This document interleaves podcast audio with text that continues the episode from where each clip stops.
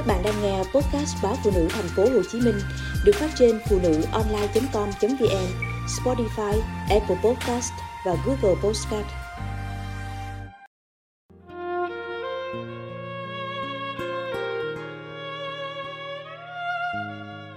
Cạn sức chịu đựng mới buông tay.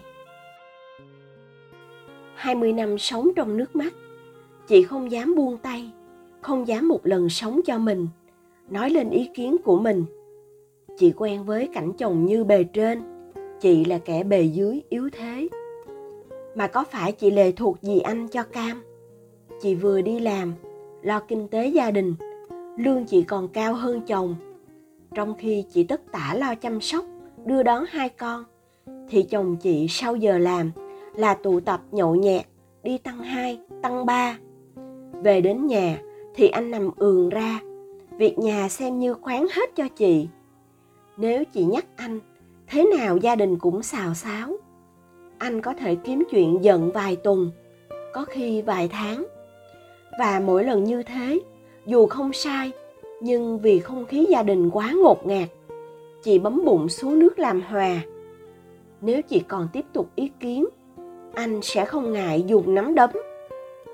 20 năm sống cùng anh chị cũng đã quen với những trận đòn.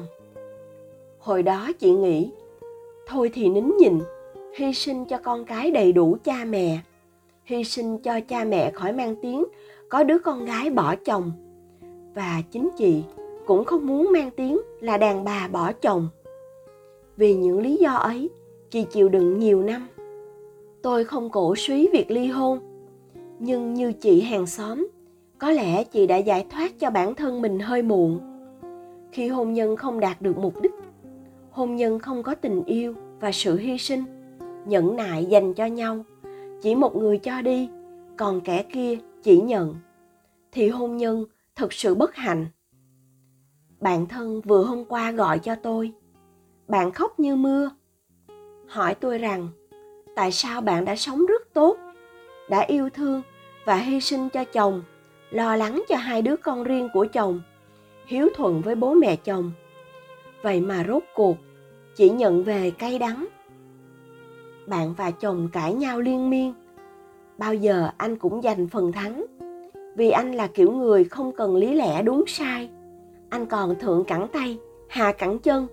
Nếu chẳng may, bạn nói ra lỗi lầm của anh.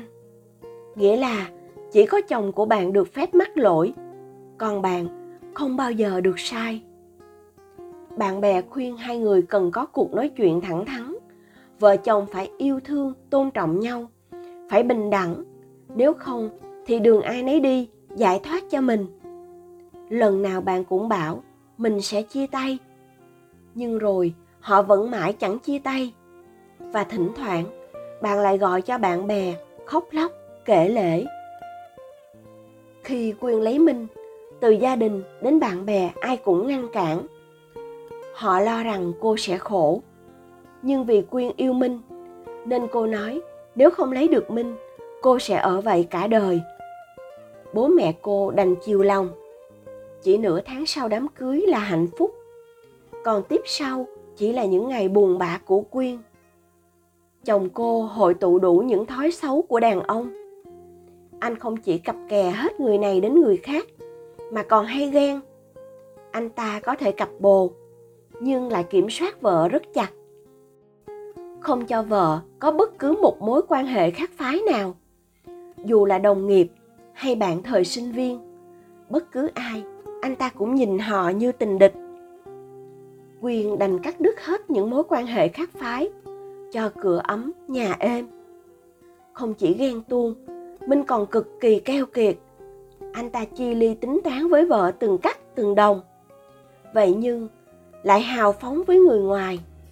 Nói chuyện với vợ thì khô khan, cục súc. Nhưng nói chuyện với hàng xóm hay với bất cứ ai cũng dịu dàng. Chưa hết, anh ta còn vũ phu, đánh đập vợ con như cơm bữa. Những người phụ nữ trên có đáng thương không? Rất đáng thương, nhưng cũng đáng trách. Nếu họ không cho phép thì ai dám chà đạp họ? Lẽ ra từ đầu, họ phải biết yêu lấy mình. Đừng ngây thơ nghĩ rằng tình yêu của mình sẽ làm thay đổi một con người. Hay nghĩ rằng mọi sự hy sinh đều được đền đáp. Họ đã chịu đựng mà không phản kháng, không quyết liệt khẳng định giá trị của mình. Họ đã cho đối phương cơ hội làm tổn thương mình hết lần này đến lần khác.